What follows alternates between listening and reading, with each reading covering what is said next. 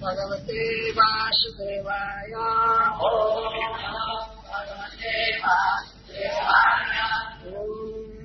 नमो भगवते वासुदेवाय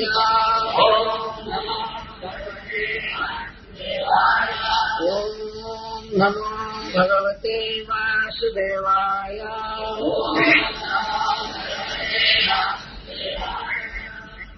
भक्तस्तु महाभागवतः।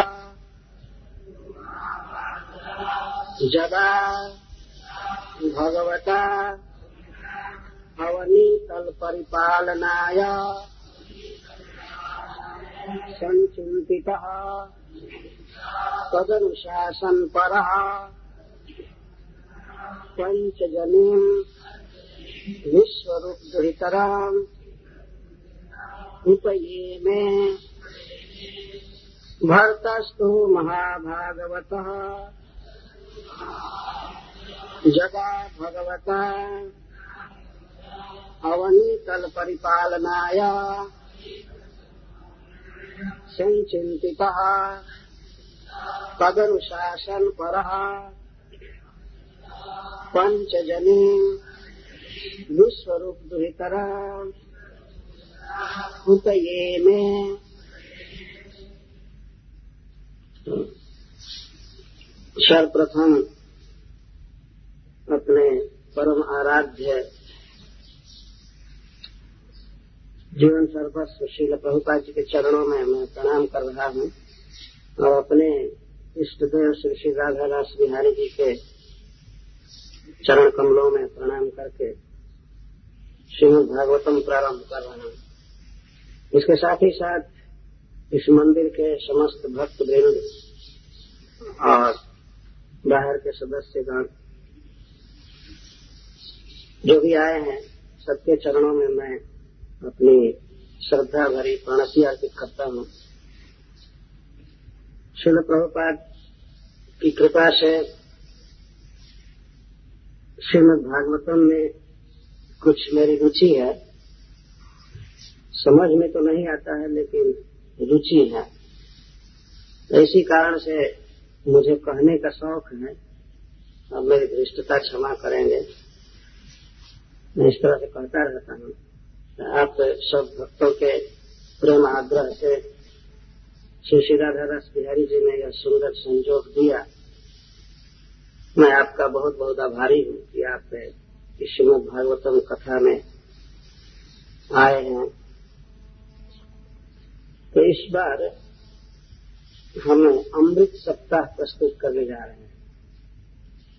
श्रीपद श्रीधर स्वामी इस प्रसंग को, महाराज भरत के, राजर्षि भरत के आख्यान को अमृत आख्यान करें तो इस तरह से टीका लिखते हैं कि अध्यायानम त्रयण एवं ऋषभाख्यान निरतम तीन अध्यायों में भगवान ऋषभ देव का चरित वर्णन किया गया तीन अध्यायों में। और अष्टभी भरताख्यानम अतः प्रस्तुयते मृतम और आठ अध्यायों में अमृतम भरत आख्यानम प्रस्तुयते। आठ अध्यायों में राजर्षि भरत का आख्यान दिया गया है। अपनी ओर से सिपल श्रीधर स्वामी यह शब्द लगा रहे हैं, अमृतम। यह अमृत है। अमृत के दो अर्थ हैं मुख्य रूप से। अमृत का पहला अर्थ है जो कभी मरेगा नहीं। यह भरत आख्यान, राजर्षि भरत का जो इतिहास है, एक भक्त का इतिहास है। किस प्रकार उन्होंने प्रयास किया कृष्ण भावना में विकास करने के लिए, और जवानी में ही अपना राज्य छोड़ दिए। अखंड भूमंडल का राज्य, जो उन्हें वंश परंपरा से मिला था। भगवान ऋषभ देव के औरस पुत्रों में सौ पुत्रों में सबसे ज्येष्ठ पुत्र थे और साक्षात भगवान के द्वारा उन्हें ट्रेनिंग मिली थी भक्ति की। नायम देहो दे भजन लोके कष्टन कामान रहते दिग्भुजाम ये जो प्रवचन भगवान ऋषभ देव ने दिया था तो उसमें भरत महाराज सबसे आगे बैठे थे और अपने पुत्रों के लिए ही भगवान ने उपदेश दिया। तपो दिग्गम पुत्र का जैन सत्व शुद्ध जस्मात ब्रह्म सौख्यम तोनम पुत्र का संबोधन कर किए तो साक्षात भगवान के द्वारा जिन्हें ट्रेनिंग मिला था भक्ति में, वो कितने महान भक्त होंगे, इसका सहज अंदाज किया जा सकता है। भगवान के संरक्षण में जिन्हें भक्ति की शिक्षा मिली थी। यही कारण था कि वे बिल्कुल युवा अवस्था में राज्य छोड़कर वन में चले गए। तो यहाँ इस प्रसंग को इसीलिए अमृत कहा गया है। जुग जुग तक यह इतिहास जीवित रहेगा। और हम भक्तों के लिए वास्तव में यह अमृत है। क्योंकि हम भी चाहते हैं कि कृष्ण में हमारी मति लगे, कृष्ण में हमारा प्रेम हो जाए। तो पहले किसने किस तरह कृष्ण से प्रेम किया है, उसका इतिहास हमें पढ़ना आवश्यक उसको कौन सी कठिनाई आई जीवन में? किस तरह कृष्ण का भक्त बना कृष्ण किस तरह अपनी भक्ति को विकसित किया? तो राजर्षि भरत के जीवन में जो बहुत गिराव और चढ़ाव आया है, वही अमृत है वास्तव में। हम सबको युग युग तक, अनंत काल तक यह प्रकाश देता रहेगा। इसीलिए यह प्रसंग अमृत है। यह कभी मरेगा नहीं, कभी फीका नहीं होता। हमारा भी व्यक्तिगत अनुभव है कि मैं कई बार इस प्रसंग को कहा हूँ, लेकिन प्रत्येक बार मुझे ऐसा लगता है इस बार मैं इसे नया कहने जा रहा हूँ। और सारे जो आख्यान हैं संसार के और और दूसरे दूसरे ग्रंथों के भागवत के अलावा वो सब मृत हैं। उन्हें कोई जान नहीं है।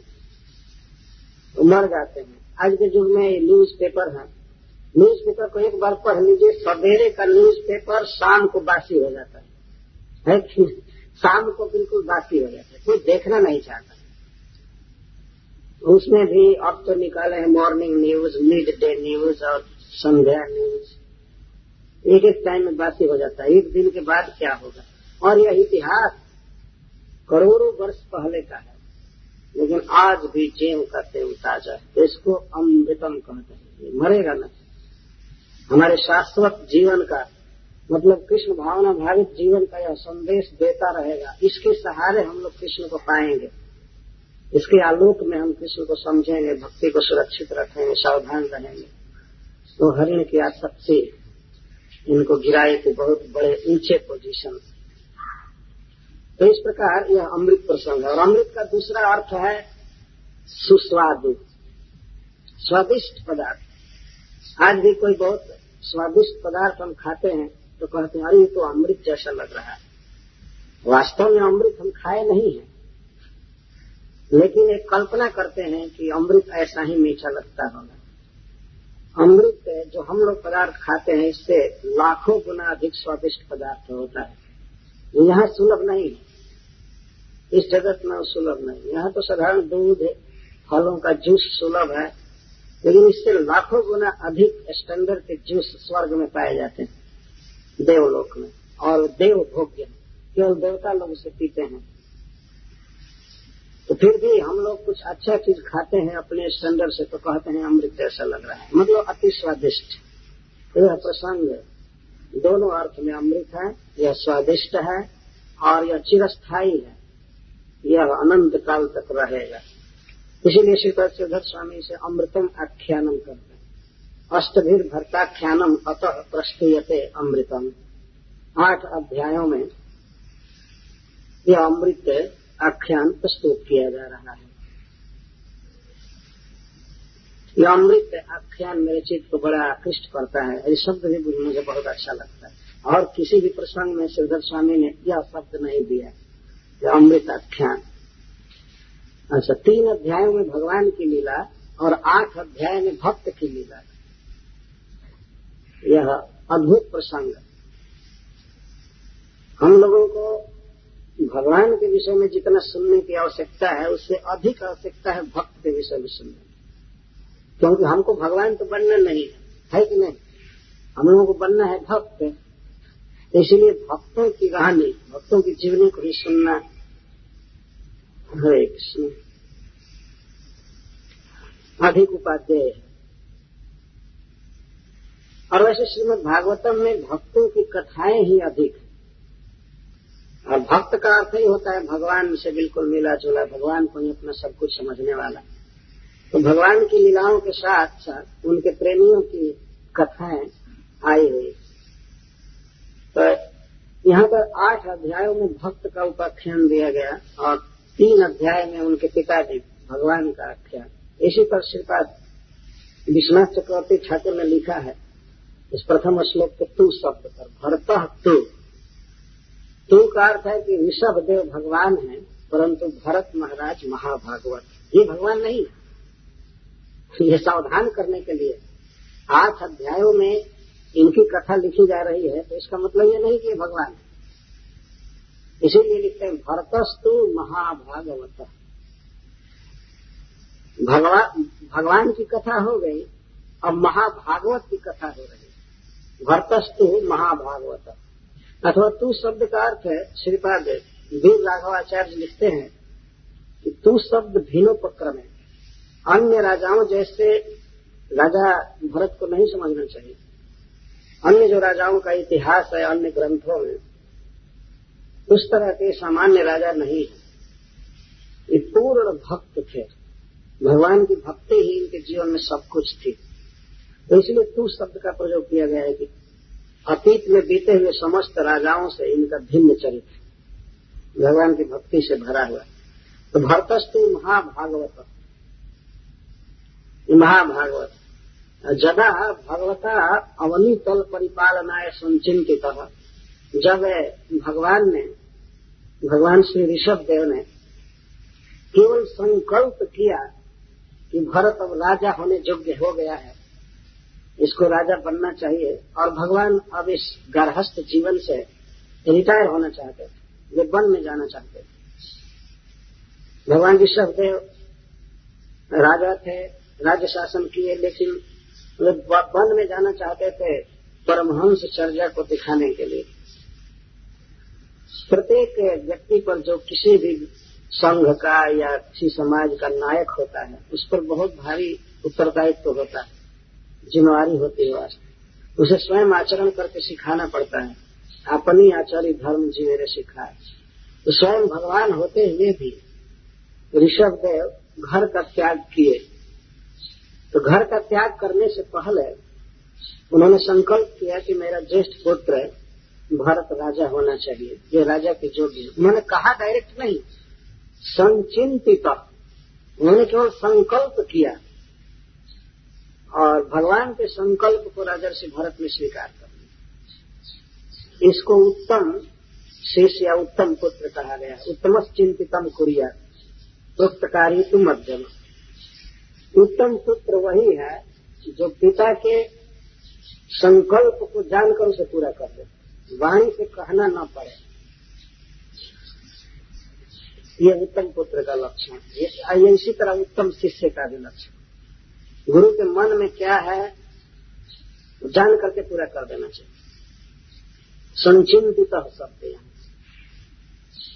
और जब भगवान ने संचिंतन किया और इनको उपदेश देकर भगवान जब इस राज्य को छोड़कर वन में चले गए तो भरत महाराज ने विवाह किया।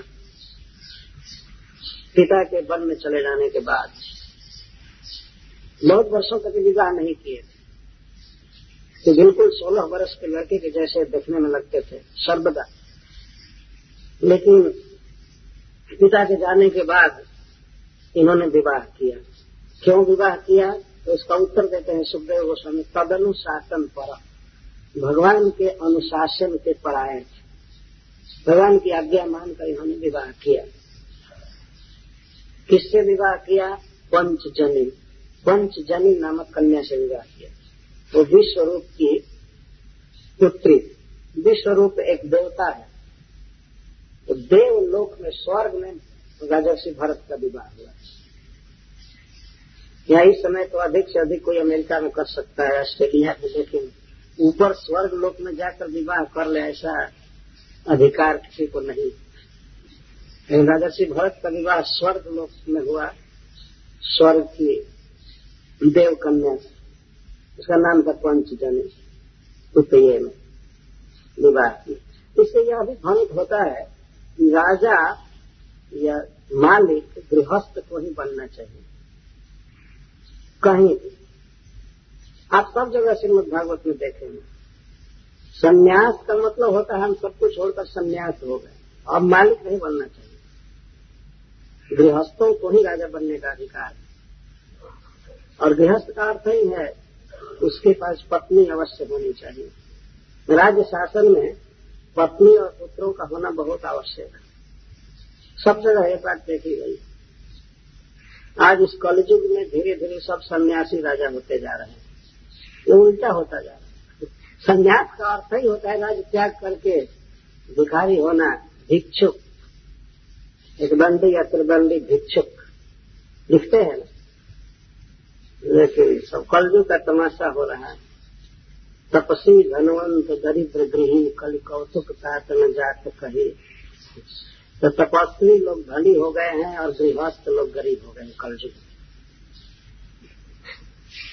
गृहस्थों को राजा होना चाहिए। जो भी धन हो, उनके पास होना चाहिए। वही वास्तव में पालक होते ये हमारा वैदिक आदर्श है। तो आदर्शों का निर्वाह शास्त्र के आलोक में करना चाहिए। तो इस प्रकार राजर्षि भरत ने अपने पिता की आज्ञा से विवाह किया। किसने विवाह किया? यह तदनुशासन पर शब्द बता रहा है, भगवान की आज्ञा से विवाह किया। उनके हृदय में कोई भी काम विकार नहीं था। वे स्त्री सुख भोगने के लिए विवाह नहीं किए। अपने पिता की आज्ञा का पालन करने के लिए, भगवान की आज्ञा का पालन करने के लिए विवाह किए। राज्य शासन में यह आवश्यक था। और विवाह करके उस कन्या से उन्होंने पाँच पुत्र पैदा किया। प्रत्यामु हवा आत्मजान कार्थनेन अनुरूपान आत्मन पंच जमया मास भूतादि भूत सूक्ष्म तो जैसे अहंकार से पाँच सूक्ष्म भूत उत्पन्न होते हैं, शब्द, रूप, रस, गंध आदि तो इसी तरह से राजर्षि भरत ने पाँच पुत्र उत्पन्न किया तस्याम पंचजनी से कार्तनेन अनुरूप पाँचों पुत्र पूर्णतः उनके अनुरूप थे। अनुरूप मतलब शरीर के आकार में, सौंदर्य में, स्वर के उच्चारण में और स्वभाव में, ज्ञान में पाँचों पुत्र इनके समान बिल्कुल कार्पलेन शब्द का प्रयोग किया गया है। कृतस्म का अर्थ होता है पूरा पूरा और कार्पलेन कार्पलेन का अर्थ है कि सब दृष्टि से पूरा पूरा अनुरूपान अपने समान उत्पन्न पुत्र उत्पन्न किए। आज के युग में किसी भी व्यक्ति में यह शक्ति नहीं है कि वह अपने समान पुत्र उत्पन्न कर दे।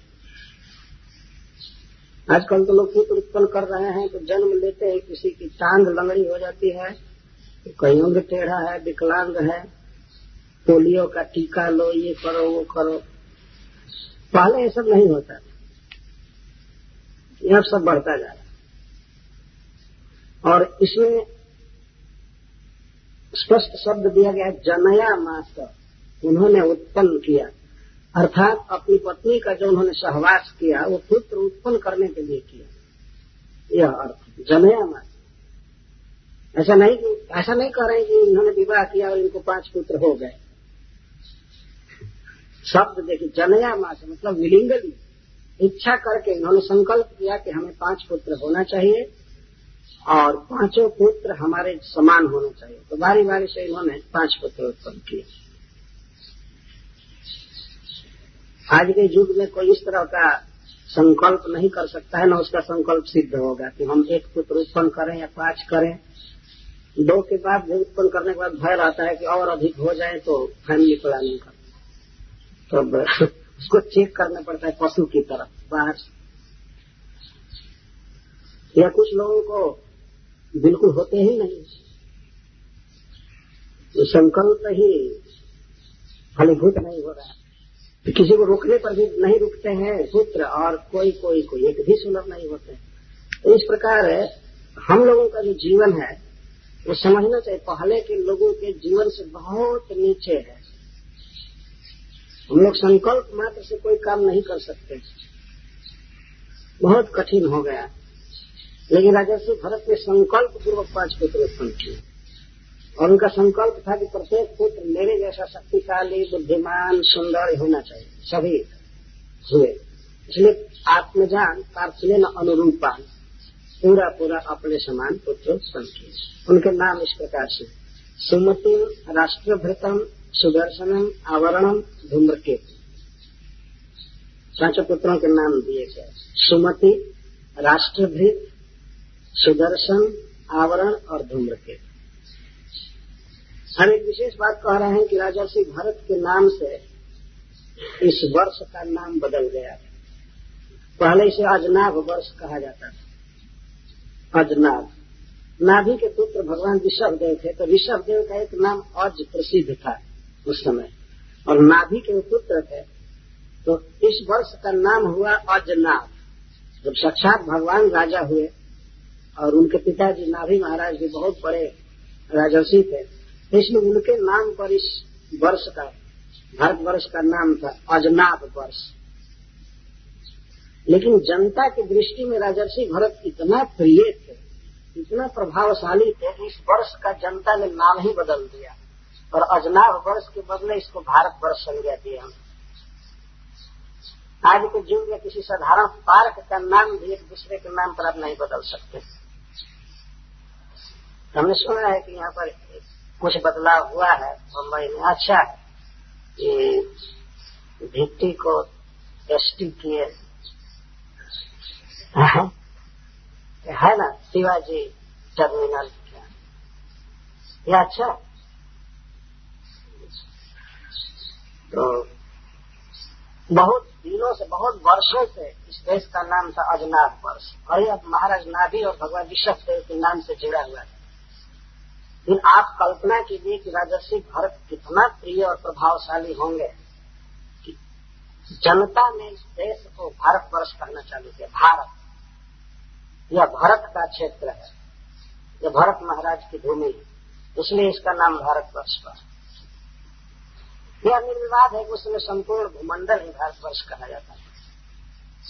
लेकिन फिर भी यह जो हमारा भारत वर्ष है, यह पूरे भूमंडल की राजधानी है, यह केंद्र। भगवान के समस्त अवतार इसी भूमि में होते हैं। यह भारत महाराज का क्षेत्र है। यह एक आश्चर्य की बात है। इसीलिए सुखदेव गोस्वामी इसकी चर्चा करते हैं कि अजनाभम, अजनाभ नामयतद वर्षम भारतम इति जत आरभ्य व्यक्तिशंति जत आरभ्य। भरत महाराज जब राजा हुए तो उन्हीं के समय से इस अजनाभ वर्ष को भारतम इति व्यक्तिशंति भारत ऐसा कहते हैं। यह भारत वर्ष भारत वर्ष पहले बहुत बड़ा था। लेकिन धीरे धीरे अब काटते जा रहे हैं इसको। उन्नीस में काटे कुछ। अंग्रेज़ यहाँ से जाते जाते डिवाइड करते मुसलमानों को कहे कि हम लोग चले जाएँगे तो हिंदू तुम्हारी एक गति बाकी नहीं रखेंगे। इसलिए अपना ले लो। हमारे जाने के पहले ही अपना बांट लो, अपना रहो, तुम लोग अल्पसंख्यक हो। उन्होंने अल्पसंख्यक नाम दिया।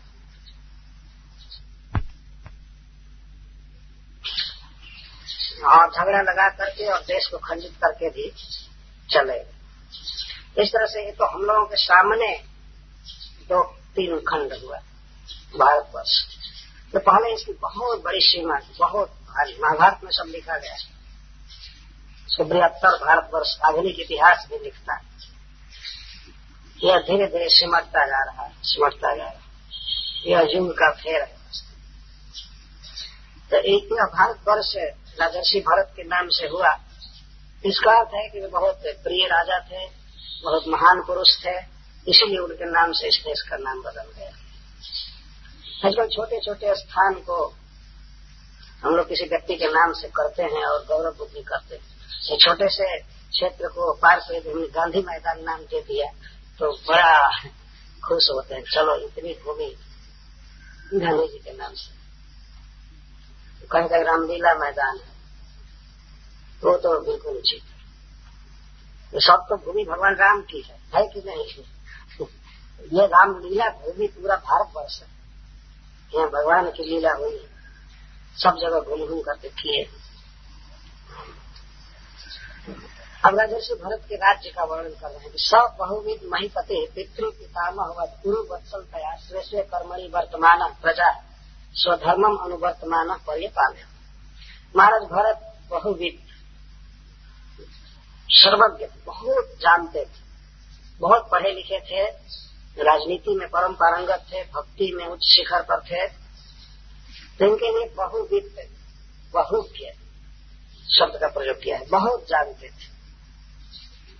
हमारे मनुष्य जीवन में हमें बहुत कुछ जानना अभी बाकी है। कल एक व्यक्ति ने हमसे प्रश्न किया था कि जब हम जान गए, हरे कृष्ण मंत्र जपना है और भगवान को इस तरह पाया जाएगा तो स्पिरिचुअल मास्टर की क्या ज़रूरत है? अभी भगवान को समझने में हमें कई जन्म लगेगा। वो भी जब फास्ट रफ्तार से समझेंगे तब जब रात दिन लगे रहेंगे, भगवान को सुनने में, भगवान को गाने में, समझने में तो इस तरह का कई जीवन लगेगा। और कई जीवन लग जाना कोई निराश करने वाली बात नहीं है, उत्साह रखना चाहिए। हम लोग अनंत कोटि जीवन बिता चुके हैं। अगर और दो चार जन्म लेना पड़े तो ये कुछ भी नहीं है। लेकिन यदि हम शिथिल भक्ति करेंगे, धीमी भक्ति करेंगे तो तो करोड़ों जन्म लग जाएगा। बहुत कठिन। तो बहुविध शब्द से हमें सीखना चाहिए कि हमें बहुत जानना है। बहुत कुछ जानना खास करके राजा को तो बहुत बहुत जानना पड़ता है। एक राजा इतनी कैपेसिटी रखता है कि वो अपने देश की समस्त प्रजा के मन को पढ़ लेता है। कौन उसके विरुद्ध बोल रहा है, कौन अनुकूल है, कहा क्या करना है।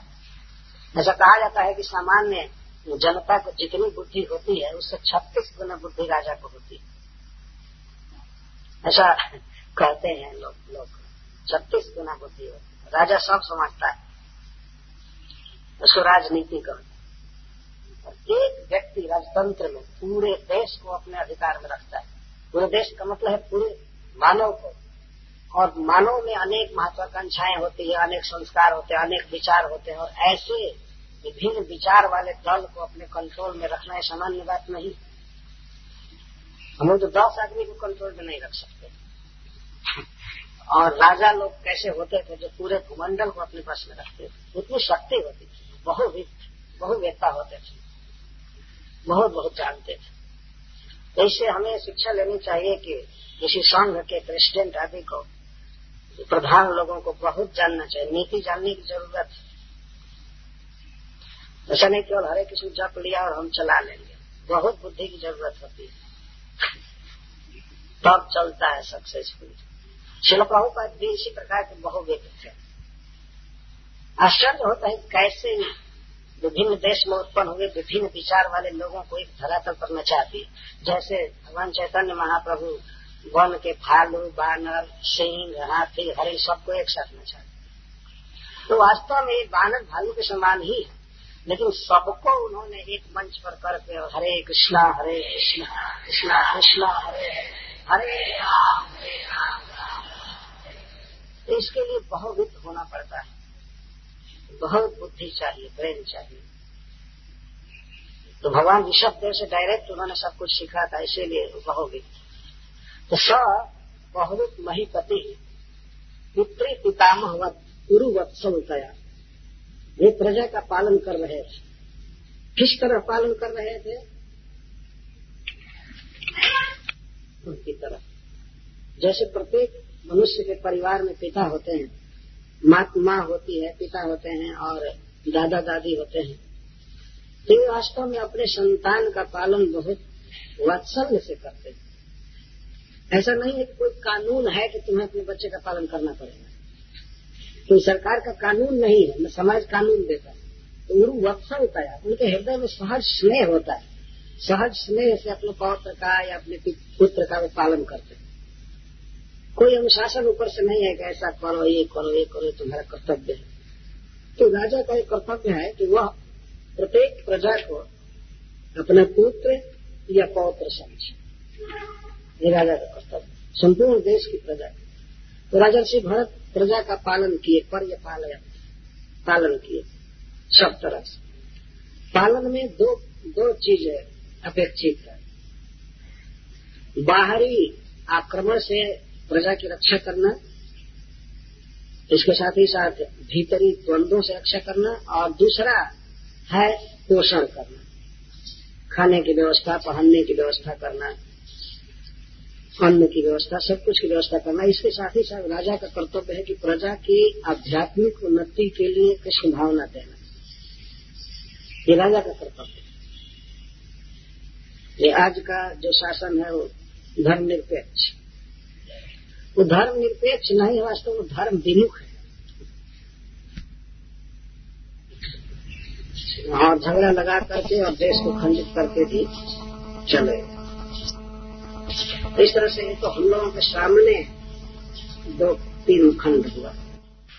भारतवर्ष तो पहले इसकी बहुत बड़ी सीमा थी, बहुत महाभारत में सब लिखा गया इसको बृहत्तर भारतवर्ष आधुनिक इतिहास भी लिखता है। यह धीरे धीरे सिमटता जा रहा है, सिमटता जा रहा है। यह युग का फेर है।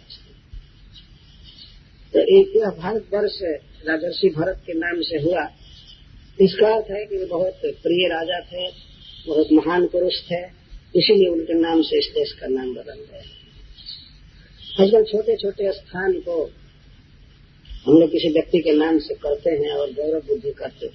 एक छोटे से क्षेत्र को पार कर गांधी मैदान नाम दे दिया तो बड़ा खुश होते हैं। चलो, इतनी भूमि गांधी जी के नाम से।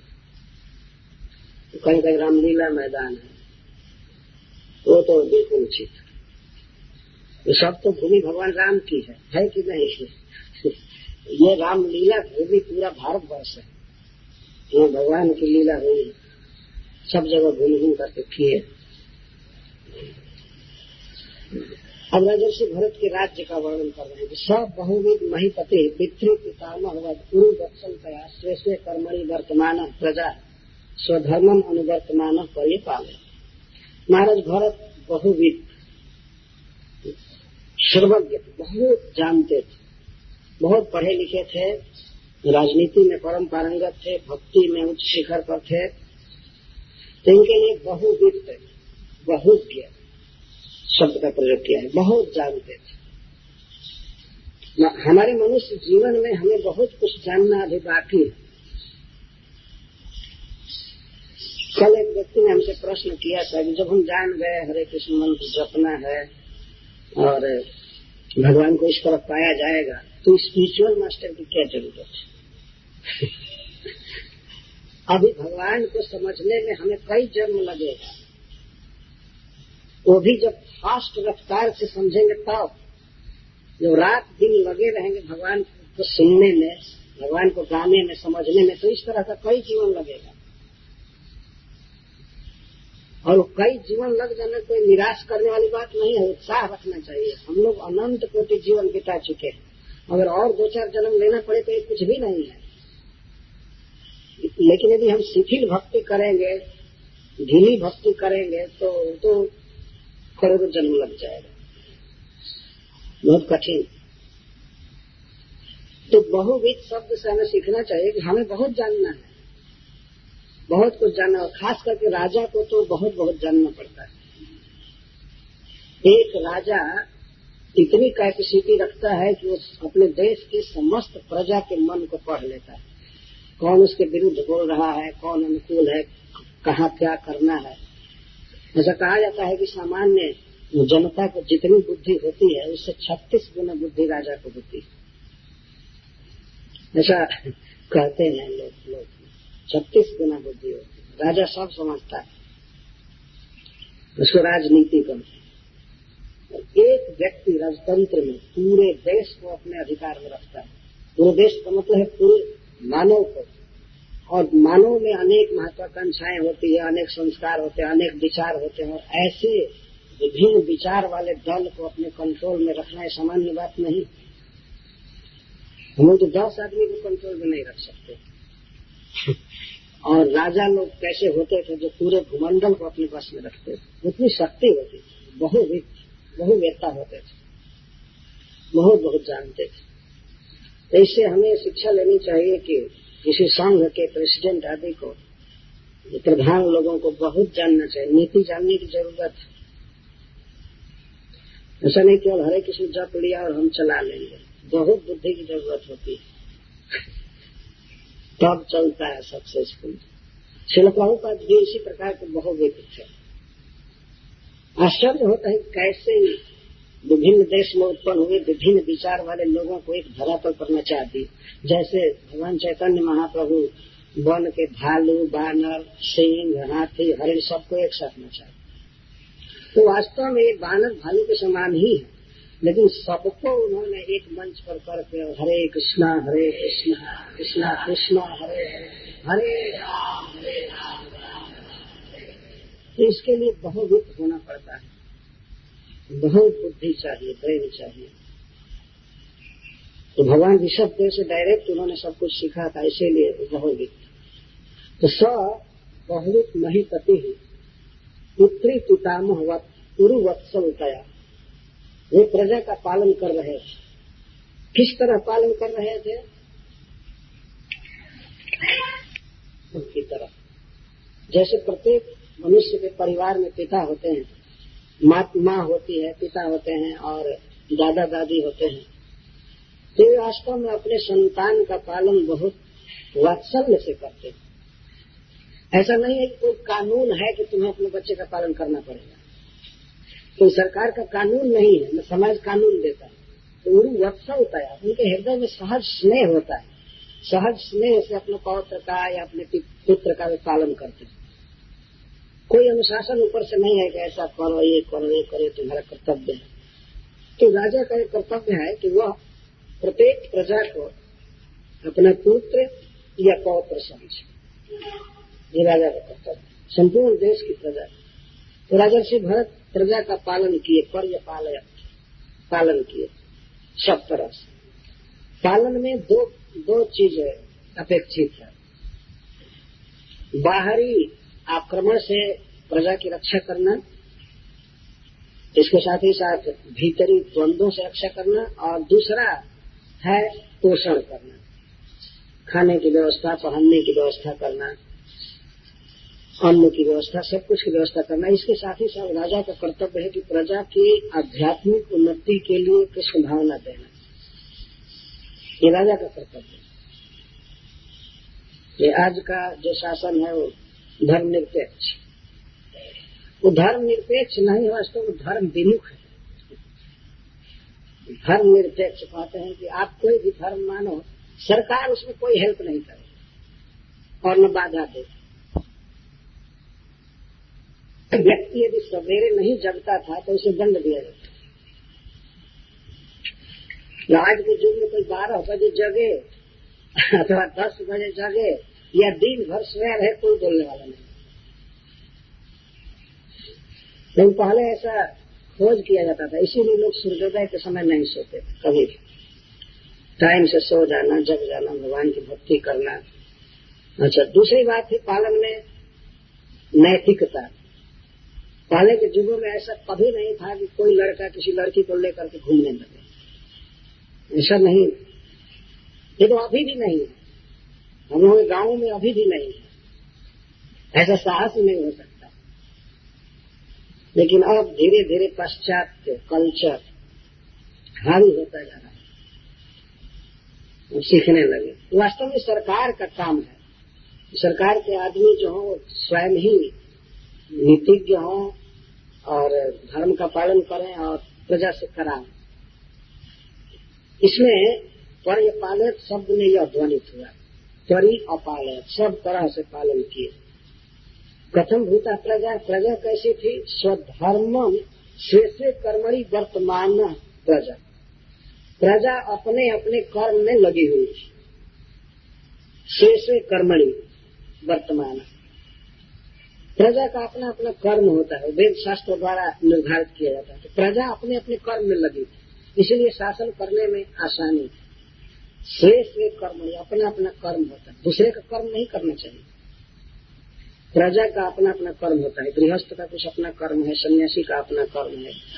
वनप्रस्थी का, ब्रह्मचारी का, ब्राह्मण का, शूद्र का, क्षत्रिय का, वैश्य का। इस तरह भगवान ने अलग अलग संस्कार के अनुसार और सामाजिक व्यवस्था के अनुसार विभाजन किया है कर्मों का। तो प्रजा अपने अपने कर्म में लगी थी। और महाराज भरत भी स्वधर्मम अनुवर्तमान थे भी अपने धर्म में लगे थे। प्रजा के लिए स्वस्व कर्म का प्रयोग किया गया है और राजा के लिए स्वधर्म का। तो राजा अपने धर्म में लगे हुए थे और प्रजा अपने कर्म में लगे हुए थे। बड़ा स्मूथली शासन हुआ। बहुत सुंदर। इसका अर्थ है कि सभी लोग भक्त थे, सभी महान थे और धर्म का नामो निशान नहीं था राजर्षि भरत के समय में। तब राजर्षि भरत के भक्ति का वर्णन कर रहे हैं राज्य का वर्णन यहाँ अभिप्रेत नहीं है।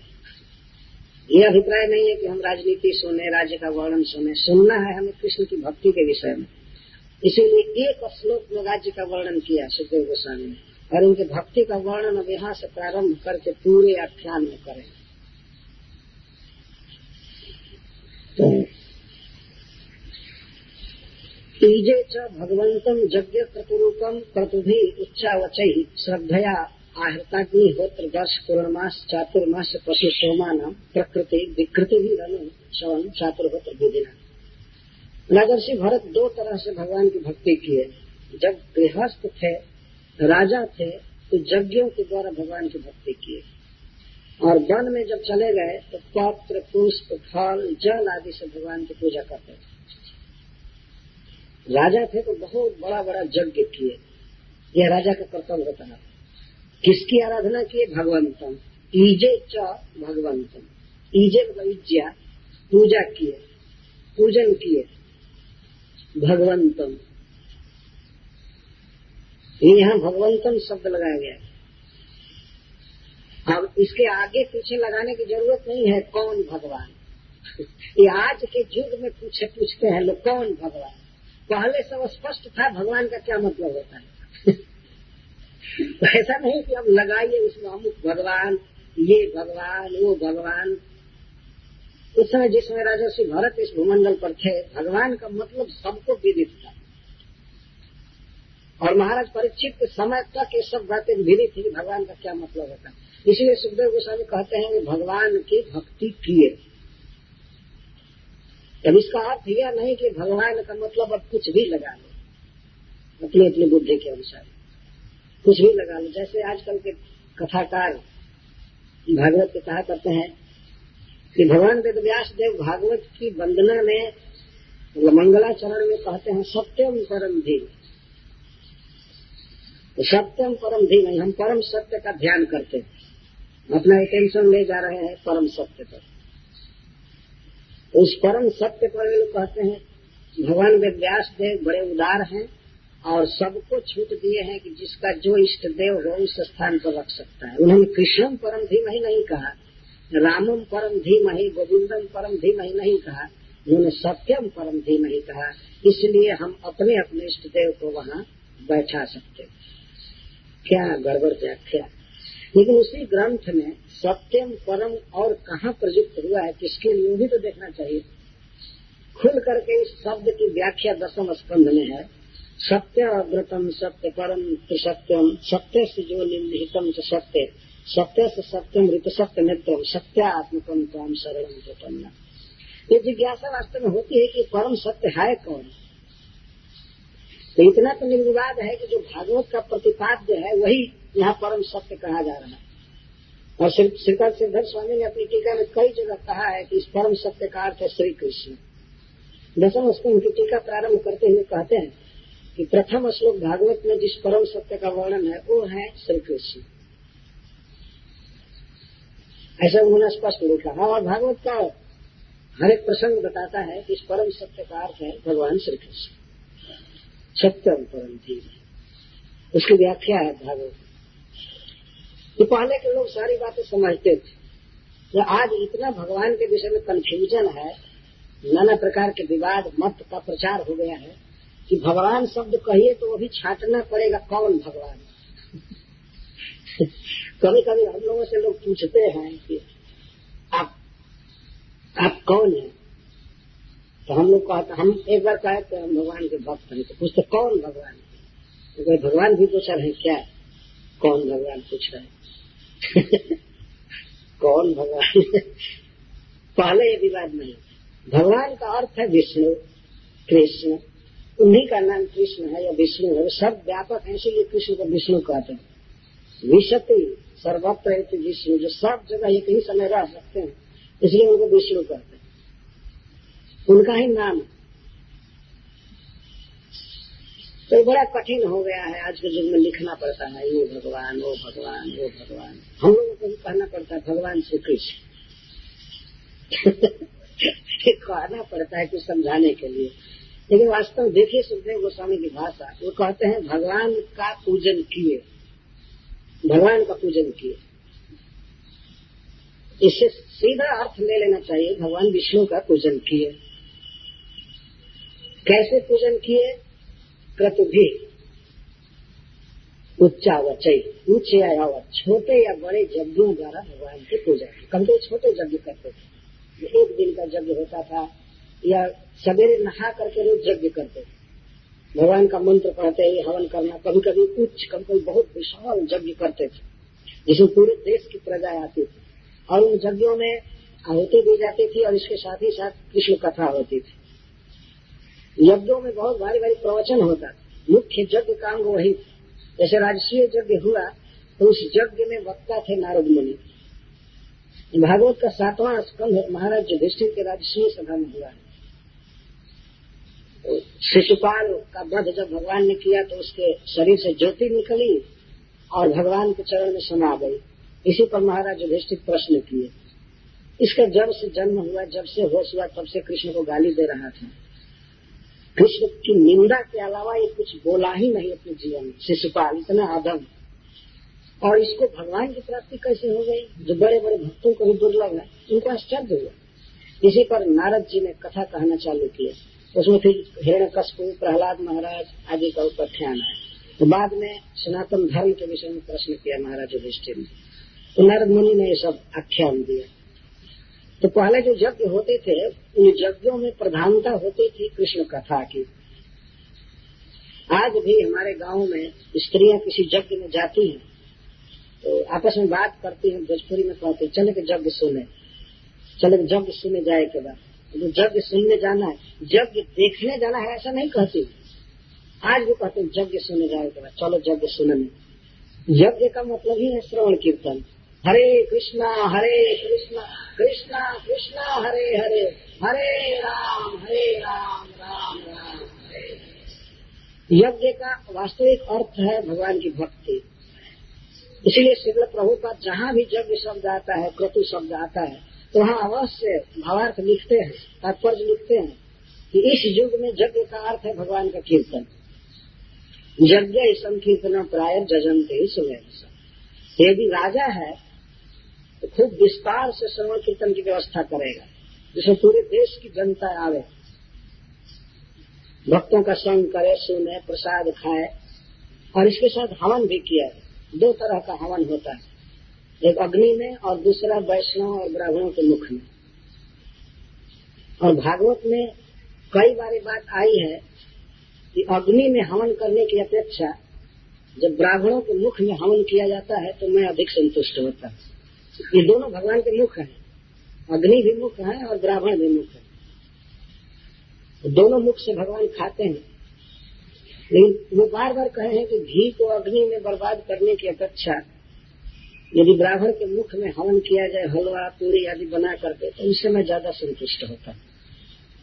भगवान ऋषभ देव ने भी कहा है इस बात। कई बार बात आई। तो प्रसाद वितरण यज्ञ का एक मुख्य अंग है। और प्रसाद खा खा करके कीर्तन, कथा, ये यज्ञ का मुख्य अंग है। तो महाराज, भरत जब गृहस्थ थे, राजा थे तो इस तरह बड़े बड़े यज्ञों का आयोजन किए फेस्टिवल किए, उत्सव किए और भगवान की आराधना की।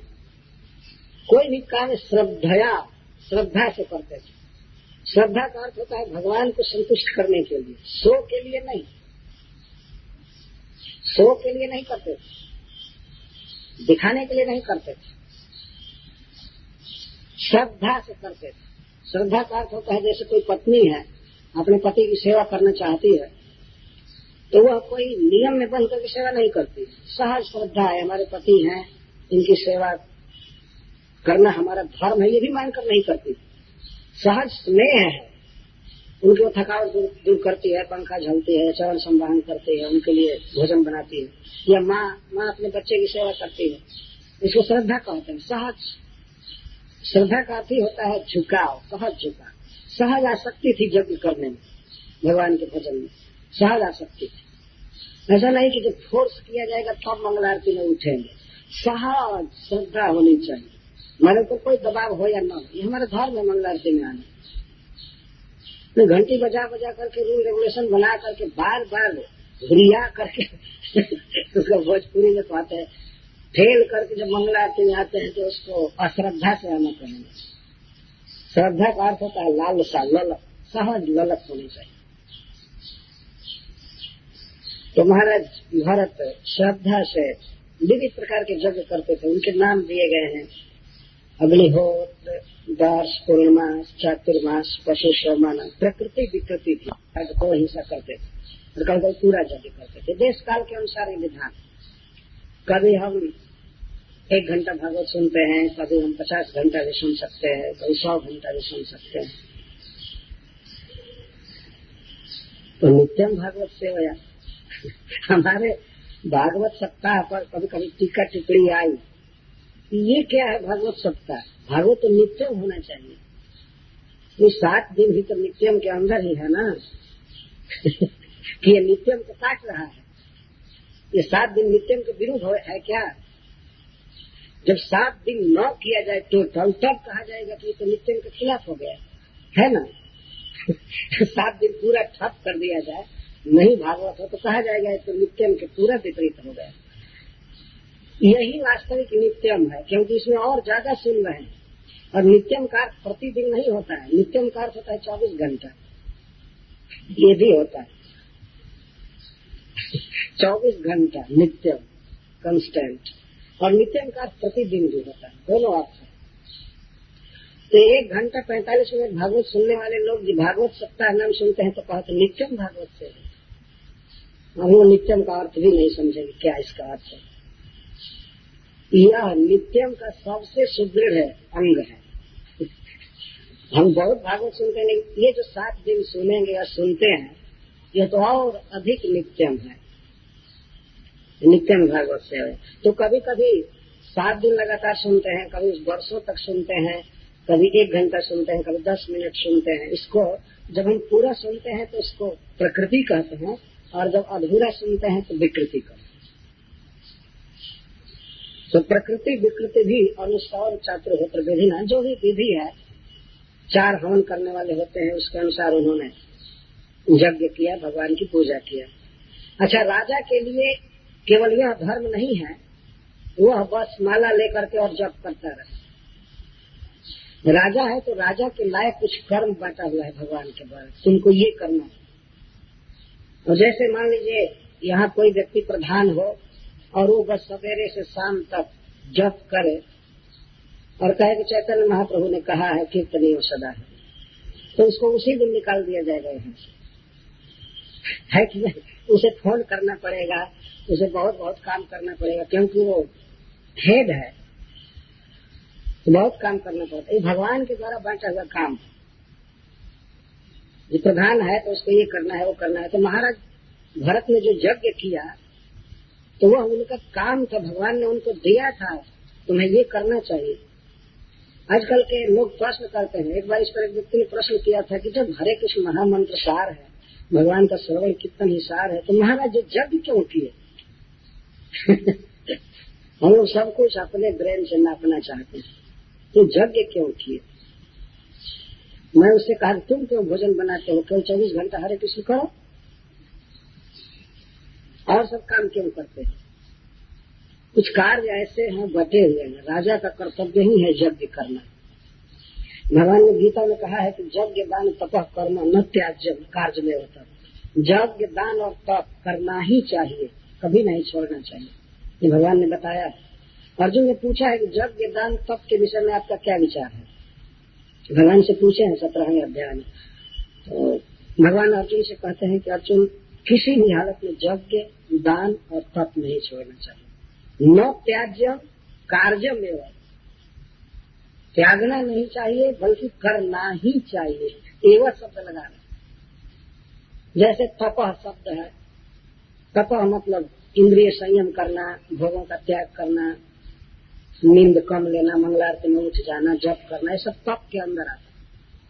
और यज्ञ। यज्ञ कहते हैं भगवान की भक्ति, जो भी है अपने देश काल के अनुसार यज्ञ करना, कीर्तन करना, कथा करना, प्रचार करना, पुस्तक छापना बांटना ये सब यज्ञ, संकीर्तन यज्ञ। और प्रचार करना यह दान। दान सब कुछ लगाना, अपना धन लगाना, बाहरी शरीर ये जब हम लगाते हैं, दूसरों के हित के लिए तो इसको दान करते हैं ऐसा कभी नहीं सोचना चाहिए किसी मनुष्य को कि अब बहुत दे दिया अब अब क्या दे? बहुत प्रचार कर लिया अब कुछ आराम करें। ये बहुत धन दे दिया अब अब क्या दे? ये देते ही रहना चाहिए। यज्ञ दान तप। तो राजा का कर्तव्य है यज्ञ दान तप करना। यज्ञ करना तो विविध प्रकार के यज्ञ करते हैं। लेकिन फिर भी एक प्रश्न उठता है कि तावत कर्माणी पूर्वित न निर्विद्य जावता, मत कथा समाद या श्रद्धा जावन न जाए ये भागवत में भगवान ने कहा है कि तभी तक कर्म करना चाहिए जब तक वैराग्य न हो जाए। या मेरी कथा कीर्तन में, मेरे कथा कीर्तन में रुचि जब तक नहीं हो जाती है, तब तक कर्म करना चाहिए। जब भगवान की कथा कीर्तन में रुचि हो गई, तब कोई कर्म करने की ज़रूरत नहीं। तो फिर आदर्शी भरत क्यों कर्म कर रहे थे? ये प्रश्न होता है। उनको तो रुचि थी भगवान में। तो उसी का उत्तर देते हैं कि संप्रचरत्सु नाना यागेशु विरचितांग क्रियेशु अपूर्वम जब क्रिया फलम धर्माक्षम परे ब्रह्मणी यज्ञ पुरुषे सर्व देवता मंत्राणाम सर्व देवता लिंगानाम मंत्राणाम अर्थ नियामक तया साक्षात्कर्तरी पर देवतायाम भगवती वासुदेव एवं भवयमान आत्मनैपुण्य मृदित कषाय हविषु अर्धवैभिर क्रियमाणेशु स्वजमानो देवस्थान पुरुषान अवयसु अव्यध्याय इसका अर्थ है कि जब यज्ञ चलते थे, राजर्षि भरत के यहाँ नाना यागेशु विभिन्न प्रकार के यज्ञ, विरचितांग क्रियेशु जिनमें यज्ञ की सभी क्रियाएँ पूरी की जाती थी, अंग क्रिया, सभी अंग पूरे किए जाते थे। तो शास्त्र कहता है कि जब कोई व्यक्ति यज्ञ का अनुष्ठान करता है ठीक ठीक तरह से, उसको फल प्राप्त होता है इस यज्ञ का। और वो है धर्माख्य फल। उस फल को धर्म कहते हैं। धर्म का अर्थ है स्वर्ग लोक में बहुत ऊँचा पोजीशन यहाँ हम यज्ञ करते हैं, हवन करते हैं, पूजन करते हैं तो इसका फल बनता है। जिस प्रकार आज के युग में स्टूडेंट पढ़ते हैं तो पढ़ते पढ़ते कुछ ऐसे डिपार्ट है कि उनमें पास होने पर निश्चित नौकरी मिल जाती है। कुछ ऐसे, केवल पास हो जाना चाहिए। तो उसी तरह से कुछ ऐसे कर्म हैं वेदों में, जिनको करने पर निश्चित है स्वर्ग मिलता है। बहुत सुंदर जीवन मिलता है, लंबा जीवन, विद्वत जीवन मिलता है, सुखी जीवन। तो उसको कहते हैं धर्म। धर्माख्यम फलम और अपूर्वम फलम। सुखदेव गोस्वामी कहते हैं अपूर्व फल का अर्थ है, जो पहले नहीं रहता है, लेकिन जब हम कर्म करते हैं तो फल उत्पन्न हो जाता है। तो राजर्षि भरत, जो यज्ञ कर रहे थे तो उससे फल बन रहा था। स्वर्ग में उन्हें भोगना पड़ता, स्वर्ग में रहना पड़ता। लेकिन उस अपूर्व धर्मा के फल को वो भगवान विष्णु को अर्पित करते थे मतलब कर्म का जो फल बनता था, वो भगवान को अर्पित करते थे। भगवान की प्रीति के लिए कर्म करते थे, भोगने के लिए नहीं। इस संसार में कोई भी व्यक्ति कर्म करता है तो पहले ही भोगना उद्देश्य रखता है। चाहे वो पढ़ाई लिखाई हो, चाहे कुछ भी हो, पहले फल पर दृष्टि रहती है। जैसे हम वृक्ष लगाते हैं तो वृक्ष इसलिए लगाते हैं कि एक दिन फल होगा, हम खाएँगे, चाहे बेचेंगे तो पैसा फल हो गया उसका। तो फल बेच करके और पैसा लेना चाहते हैं तो उनके लिए पैसा ही फल माना और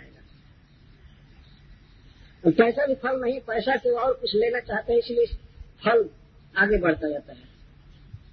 क्या पुरुषार्थ हम क्या चाहते हैं उसको फल करते तो बड़े बड़े यज्ञों के द्वारा स्वर्ग जीता जा सकता है, करोड़ों वर्षों तक वहाँ रहा जा सकता है, इतना सुंदर फल बनता है। इस संसार में कोई भी व्यक्ति कर्म करता है तो फल की कामना होती है, फल की कामना होती है। यज्ञ से स्वर्ग मिलता है, इसीलिए इंद्र को या आदि देवता को चिंता हो जाती है कि ये तो इतना बड़ा यज्ञ कर रहा है, अब तो ये स्वर्ग में आएगा। महाराज पृथ्वी भी यज्ञ कर रहे थे तो इंद्र घोड़ा चुरा लिए।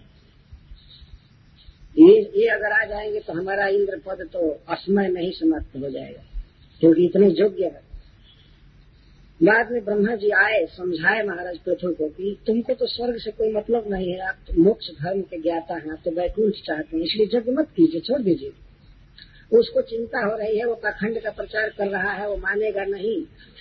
आप यज्ञ बंद कर दो। तो महाराज पृथ्वी ने कहा कि आप जगत गुरु हैं, विश्व गुरु हैं तो आप उनको क्यों नहीं समझाते हैं? आप इंद्र की चोरी नहीं रोक सकते हैं और हमारा यज्ञ क्यों बंद कर रहे हैं? तो ब्रह्मा जी ने कहा कि आपको समझाना आसान है।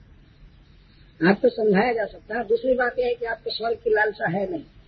जब इस यज्ञ से उपद्रव हो रहा है, इंद्र के द्वारा पखंड का प्रचार हो रहा है, आपको स्वर्ग चाहिए नहीं, और उसको डर यही है कि आप स्वर्ग जाएँगे। आप बंद कर दीजिए। तो भगवान पृथ्वी ने बंद कर दिया, तुरंत जग बंद कर दिया, ब्रह्मा जी का आदेश पर। यदि भगवान है लेकिन फिर भी उन्होंने बंद कर दिया। ऐसा सुंदर आदेश मान। तो यहाँ यज्ञ करने पर फल बनता ही है।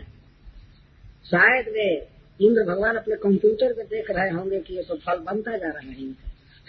इधर जग कर रहे हैं, पृथ्वी महाराज, इधर फल बनता है। तो राजर्षि भरत भी जानते थे कि इसका अपूर्व फल बनता है। बहुत दिव्य फल, स्वर्ग का सुख। लेकिन वे कहाँ अर्पित करते थे? परे ब्रह्मणी पर ब्रह्म को अर्पित करते थे। उनका विशेषण दिया गया यज्ञ पुरुष जो यज्ञ के भोक्ता है, जो यज्ञों के वास्तविक आस्वादक हैं, यज्ञ पुरुष हैं, और समस्त देवताओं के और वैदिक मंत्रों के अर्थ नियामकतया विद्यमान मतलब किसी भी देवता के लिए मंत्र जो कहा जाता है, इंद्राय, स्वाहा या है स्वाहा। तो वास्तव में उसके वास्तविक विषय श्री कृष्ण है।